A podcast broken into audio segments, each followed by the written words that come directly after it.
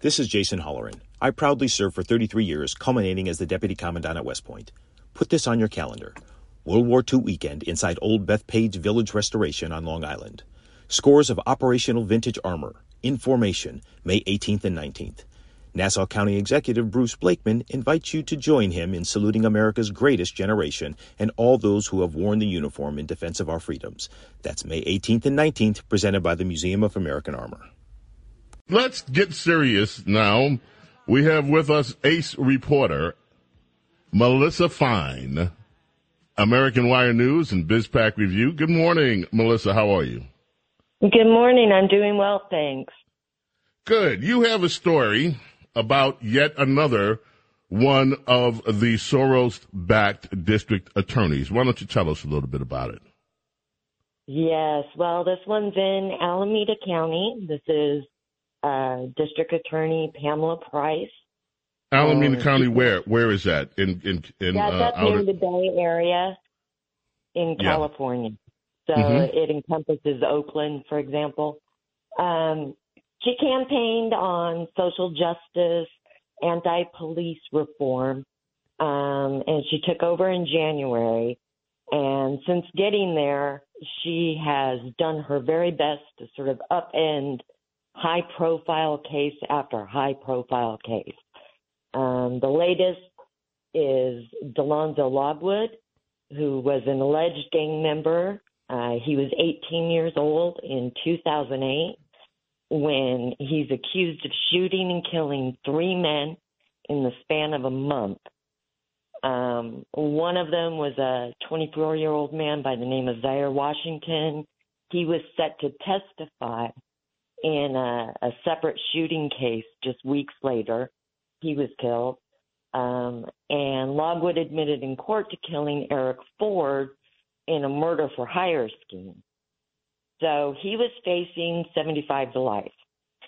And then Ms. Price came in and she organized a plea deal that would have dropped all of the special sentencing enhancements um, Logwood would have pled no contest, contest to voluntary manslaughter in one of the murders. The other two murder charges would have been dropped. So instead of 75 to life, Logwood would have received 15 years and he would have gotten credit for all the time he served. So he'd be out of prison in just about three years. Um, let me uh, summarize what I'm hearing from you, Melissa, please. Okay. We have a mass murderer. Not right. just a mass murderer, he is an executioner. He is a hitman, right. murder for hire, and he also murdered a witness that was due among the three people he's known to have murdered. He murdered a witness that was due to testify in another shooting court case.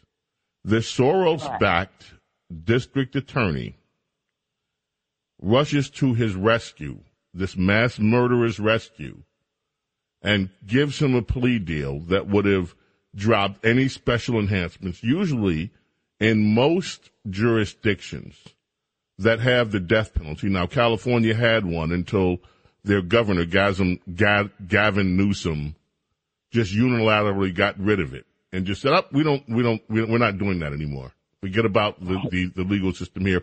We're just going to toss out the death penalty in California because I don't like it."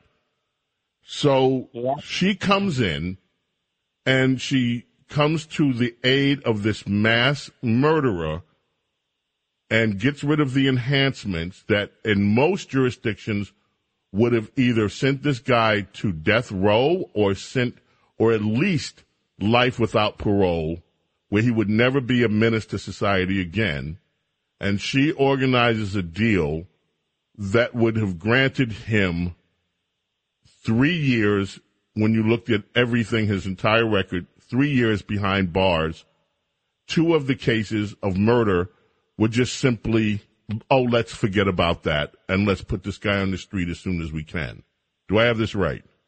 That's uh, sadly, that's exactly right. You know, essentially, she was saying that that the three men he killed, uh, their lives were each worth about five years. And seeing how he's been sitting in jail this time, well, he gets credit for that. Um, fortunately, uh, the judge in the case, Judge McMahon, uh, McCannon, rejected the deal. Um, and as a result, Price uh, filed a motion to have this judge disqualified from any criminal case that her office prosecutes. Um, what? She, yes, this is uh, no joke. Uh, the defense uh, apparently also filed a similar motion, but she she said that he made inappropriate comments, that he's biased against the DA's office. She never quite explained what exactly he had done. Um, so we're just going to have to trust her that that you know McCannon is biased. Um, she said that you know the the media and and other people want me to try these cases um, in in the public and I can't ethically do this. And then she released a video statement on YouTube explaining why the judge needed to be disqualified. Now, obviously, those motions were denied, dismissed. Um, but this is just the tip of the iceberg with her. She's, uh, like I said, she's she's put her fingers into several high-profile cases and just turned them upside down. Um, about a week after she got into office, she she's instructed all of her prosecutors prosecutors um, not to file or force their clients to uh, to plea to uh, sentence enhanced sentencing. Um, so all of those are getting dropped. She dropped the special circumstances in the case of David Misch, who's a serial killer. Um, one of his victims. He's accused of kidnapping and killing a nine year old girl. Um, so she's making life easier on him. And there was another case where there was a reckless, uh, unlicensed driver flying down the freeway, um, caused a huge crash, had several victims injured. One of them was a woman who was eight months pregnant and she lost her baby as a result. He then ditched the car, and tried to report it stolen. Now, Price's predecessor had charged him with felony leaving the scene of an accident and felony reckless driving with serious injury. But Price came in and and here's the interesting part, without even consulting with the with the grieving mother, which is state law actually, that they're notified if a plea has been re- is being discussed and they have the opportunity to give an impact statement. She never got that opportunity. Price let him plead to vandalism. Vandalism. he was really vandalism, which I, I don't know what kind of mental gymnastics you have to do to reach that. But he he pled to vandalism and was released with time served. Um, and then there's the case of Jasper Wu, who was just shy of his two second birthday, two years old. He was in his car seat. His mom was going down the freeway, and a rolling shootout between gang members uh, went by. A stray bullet caught Jasper and killed him. Um, and the rumors are that the price is actually seeking no jail time. Again, no special circumstances. The parents are terrified that they'll never see justice. Um, so it's it's much bigger than just the Logwood case. This is, you know, since she took office, ten veteran prosecutors have resigned, including Stacy Pettigrew, who had been working on the Logwood case for eight years. Um, seven prosecutors have been placed on leave. Four have retired, and she straight up fired one. Um, so the ones who have resigned are saying that they don't feel like they can ethically or adequately do their jobs and protect the people in their communities anymore um, under her administration.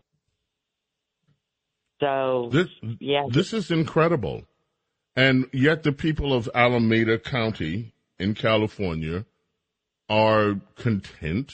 Are they? If has there been any sign that the public is unhappy with what's Actually, going a on? petition, a petition is being circulated right now to have her recalled.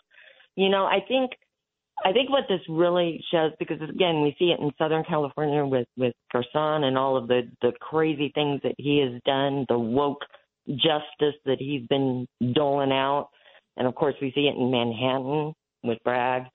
I think it really shines a spotlight on the on the importance of local elections um, and the impact they can have, whether it be you know the DA or the sheriffs or on the school boards, um, and this sort of transcends you know party politics. I don't think there are plenty of sane Democrats out there. I don't think any of them would see what Price is doing as justice served. So I think that we all you know, especially going into 2024, we, we need to be focusing more and we need the GOP to focus more. We're being outspent by foreign billionaires. So here's the question I have. And this is uh-huh. not a question that I, I, I don't know whether you can answer this or even speculate as to what the answer is. I think a lot of people hear this and they don't, and there's a disconnect. They don't understand what these prosecutors hope to achieve. What is it that when you let murderers, serial murderers, people that are intent on not just killing innocent civilians, killing babies in car seats, killing children, but also performing hits on people that are, are due to be uh, testifying in court. And then you have a district attorney who's intent on letting these people roam the streets what is it that motivates these these these district attorneys that are soft on crime? What is it that they're looking for? What is the outcome that they want to happen from their brand of they call this restorative justice. And I don't understand what that means. I don't understand what it, it what's the end game here? What are they looking to do to society or for society? You know, I mean, obviously that's something that I personally have uh, spent a lot of time trying to work out. And there really is only one explanation that makes sense. They want chaos. They want societal chaos because that's the only logical outcome of policies like this. I mean, it, it it doesn't just affect the victims in a single case. It doesn't just affect the DA's office. You end up with you know, like I said, all of the experienced prosecutors leave or resign, but it also trickles down into the police, the investigators who work so hard to, to catch these people, put them behind bars. They see the carnage that they've left, and uh, and then only to have the DA say they're not going to prosecute or they're not going to prosecute to the fullest extent of the law. So the police get frustrated. But the the most concerning effect, I think, of all of it is you end up with residents of these communities who feel they're afraid, they feel like the law won't protect them, can't protect them, that justice is not attainable. And what happens? You know, very quickly, that's a recipe for disaster. Very quickly, people start sort of taking justice into their own hands. That's kind of human nature. So chaos is the only outcome that you can expect from something like this.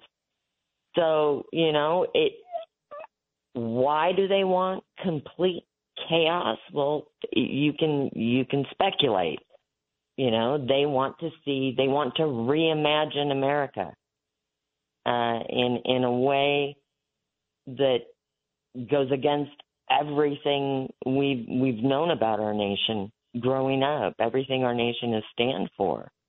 Um, there's no innocent explanation for this. You know that the people in Logwood's uh, case, his victims were young black men. So this, you know, Jasper Wu is not a Caucasian baby. This is affecting the very uh, communities that these DAs say that they they want to serve. You know, in her video, Price said that you know she's committed to serving with uh, justice and compassion, but in reality, there is no compassion for anyone other than the criminals. the victims sure aren't seeing it. Melissa, so, I want to suggest something. To, uh, you have the makings of a good book here. I don't know whether you have time, inclination, desire, but your research into this DA, and I'm sure the others, there is a book to be written here about the these DAs, the cases that they've handled, like you've just outlined for us today, and uh, maybe even some of the impact on these communities. Uh, there's a, and probably a documentary one day in the future will come, but this is chilling what you have shared with us today and what you write. Where can people find you and find your work, Melissa? Uh, BizPac Review, American Wire News. Um, I write daily, so we have a, an incredible team of editors and writers. So we're we're trying to get the news out um, as as much as we can. Um, you know, the the stuff that mainstream media doesn't want to talk about. Melissa, thank you for joining us. We hope to have you back in the future. Thank you so much. James Bye-bye. Golden, aka Bye Bye Snerdley here on WABC. This is Greg Kelly for Priority Gold. What does it mean to be America's precious metals dealer? It means that you're in touch with the hearts and minds of those who love this country, value our freedom, and want to protect the future. Priority Gold is that precious metals dealer. They've helped thousands of Americans back their retirement with solid gold and silver. Call Priority Gold at 888-506-6439. Receive free shipping, free storage, a free investment guide, and one of the best purchase experiences in the industry. Call now or go to prioritygold.com.